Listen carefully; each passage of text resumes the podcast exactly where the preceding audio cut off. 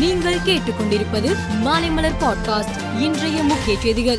புதிய காற்றழுத்த தாழ்வு பகுதி பத்தொன்பதாம் தேதி வலுப்பெறக்கூடும் என்பதால் வரும் இருபது இருபத்தி ஒன்று ஆகிய தேதிகளில் தமிழகம் மற்றும் புதுச்சேரியில் கனமழைக்கு வாய்ப்பு உள்ளதாக சென்னை வானிலை ஆய்வு மையம் தெரிவித்துள்ளது. தவறான சிகிச்சையால் காலை இழந்து உயிரிழந்த சென்னை மாணவி பிரியாவின் இல்லத்திற்கு முதல்வர் மு ஸ்டாலின் நேரில் சென்று அவரது குடும்பத்தினரை சந்தித்து ஆறுதல் கூறினார்.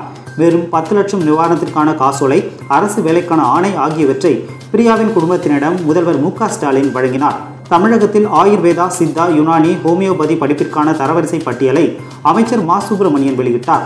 அரசு ஆயுர்வேதா கல்லூரி இரண்டு சித்தா கல்லூரி தலா ஒரு யுனானி ஹோமியோபதி கல்லூரி என ஐந்து மருத்துவக் கல்லூரிகளில் இருநூற்றி எண்பது இடங்கள் உள்ளன.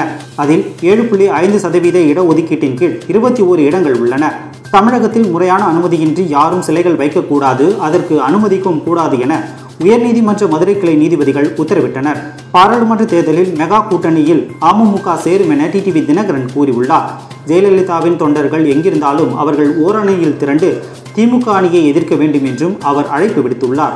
பாராளுமன்ற தேர்தலில் கமல்ஹாசன் கூட்டணி அரசியலை விரும்புவது தெரிய வந்துள்ளது நிர்வாகிகள் கூட்டத்தில் பேசிய அவர் கூட்டணியை பற்றி கவலைப்படாதீர்கள். அதனை நான் பார்த்துக் கொள்கிறேன் என்று தெரிவித்தார். சபரிமலை ஐயப்பன் கோவிலில் இந்த ஆண்டுக்கான மண்டல பூஜை விழா கார்த்திகை முதல் நாளான இன்று தொடங்கியது. இவ்விழா இன்று முதல் நாற்பத்தி ஒரு நாட்கள் நடைபெறும். டிசம்பர் இருபத்தி ஏழாம் தேதி சபரிமலை ஐயப்பனுக்கு மண்டல பூஜை நடைபெறும். இதில் பங்கேற்க செல்லும் பக்தர்கள் இன்று அதிகாலையிலே கோவில்களுக்கு சென்று புனித நீராடி துளசி மாலை அணிந்து விரதத்தை தொடங்கினர். சபரிமலையில் ஏற்கனவே நடைமுறையில் உள்ளபடி பத்து வயதுக்கு கீழும் ஐம்பது வயதுக்கு மேல் உள்ள பெண்கள் மட்டுமே அனுமதிக்கப்படுவார்கள் என்று கேரள அரசு தெரிவித்துள்ளது.